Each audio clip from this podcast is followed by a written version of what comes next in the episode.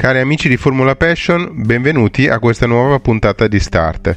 Io sono Gianluca Calvaresi e in questa puntata vorrei parlare di un aspetto un po' piuttosto tecnico, l'effetto suolo. Prendo spunto da una domanda che ci ha fatto un lettore nella sezione dei commenti alcune puntate fa. Si chiama Gabriel Shred e ci dice: Salve Gianluca, si parla tanto di effetto suolo, sarebbe interessante un piccolo topic a riguardo. È davvero una soluzione percorribile ed efficiente? Inoltre, sul fronte della sicurezza, la Formula 1 moderna può gestire auto a fondo sigillato, magari con soluzioni strutturali progettate ad hoc?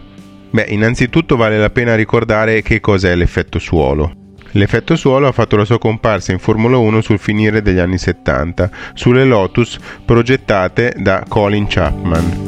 Grazie a un fondo vettura che di fatto è un'ala rovesciata, si riesce ad accelerare il flusso d'aria al di sotto della vettura in modo tale da diminuire anche la sua pressione. In questo modo la pressione che è sopra la vettura risulterà chiaramente superiore e questo fa sì che la macchina risulti incollata all'asfalto. Questo è importante soprattutto, come potete intuire, in curva. Per far funzionare bene l'effetto suolo fu fondamentale l'introduzione delle minigonne, che erano delle bandelle fisiche che sigillavano il flusso d'aria al di sotto della vettura e impedivano che fuoriuscisse da essa, provocando improvvise perdite di pressione e quindi di aderenza della macchina.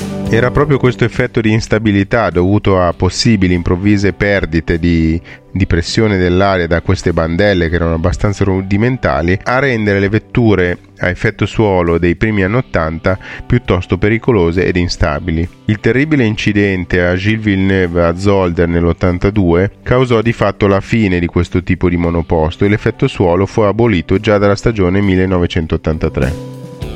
In un certo senso però l'effetto suolo è già tornato in Formula 1 e nel 2011 grazie a quel genio di Adrian Newey. Infatti sulla sua Red Bull RB7 del 2011 Newey ha introdotto quello che si chiama assetto rake cioè quell'assetto che fa sì che le macchine di monoposto abbiano un'altezza da terra al posteriore molto maggiore rispetto all'anteriore, alla sala anteriore, gli dà quel tipico assetto picchiato che è molto riconoscibile oggi anche dalle immagini televisive.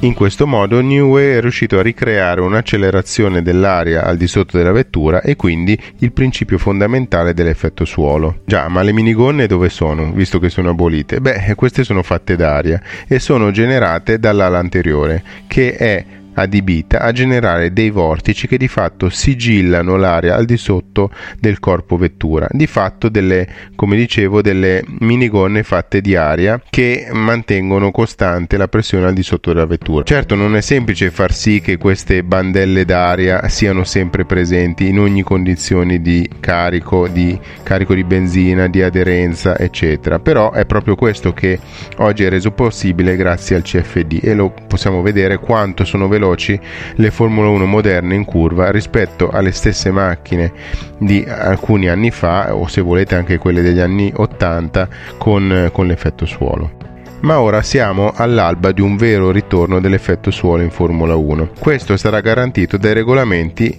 che verranno introdotti nel 2021. Uno degli indirizzi fondamentali delle monoposto del 2021 da un punto di vista tecnico è quello di renderle meno sensibili alle scie aerodinamiche in modo da consentire i sorpassi. Per fare questo si è pensato appunto di reintrodurre l'effetto suolo che tiene le vetture incollate a terra e le rende di fatto meno sensibili all'effetto scia. Se osservate infatti i modelli delle vetture del 2021 che abbiamo visto andare in Galleria del Vento durante quest'estate, osserverete che al di sotto delle pance hanno un fondo che presenta un profilo convergente, una specie di condotto di aspirazione al di sotto delle pance anteriori che serve appunto ad alimentare il fondo accelerandone il flusso e creando la necessaria depressione, fino ad arrivare al profilo estrattore che, come oggi, è destinato all'espansione dell'aria e quindi alla sua accelerazione verso l'esterno. Il fondo è costruito in modo da garantire un sigillo dell'aria al di sotto della vettura e quindi di fatto, come si diceva, stiamo ricreando quell'effetto suolo e stiamo andando a togliere importanza alle ali interiori e a tutti gli effetti di disturbo alle quali sono sensibili. In questo senso la Formula 1 sta prendendo un po' di ispirazione dalla Formula Indy, che ha introdotto questo tipo di effetto già con i suoi cosiddetti aereo kit nella stagione 2018, che hanno reso le monoposto progettate da Dallara particolarmente stabili e meno sensibili agli effetti scia che pure sugli ovali, come sapete, sono molto importanti.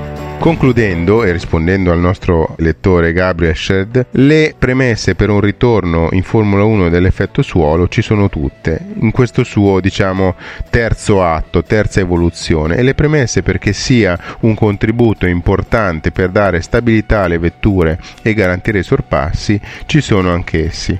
Staremo a vedere tra un anno e mezzo se sarà veramente centrato l'obiettivo, ma in realtà dobbiamo stare a vedere tra meno tempo, ovvero aspettare fino alla fine del mese di ottobre per vedere se le regole per il 2021 saranno confermate e se anche questo effetto suolo sarà effettivamente introdotto, perché come abbiamo visto ultimamente il regolamento 2021 sta perdendo i pezzi lungo la strada e i suoi capisaldi affermati diverse settimane fa nel frattempo vengono disattesi.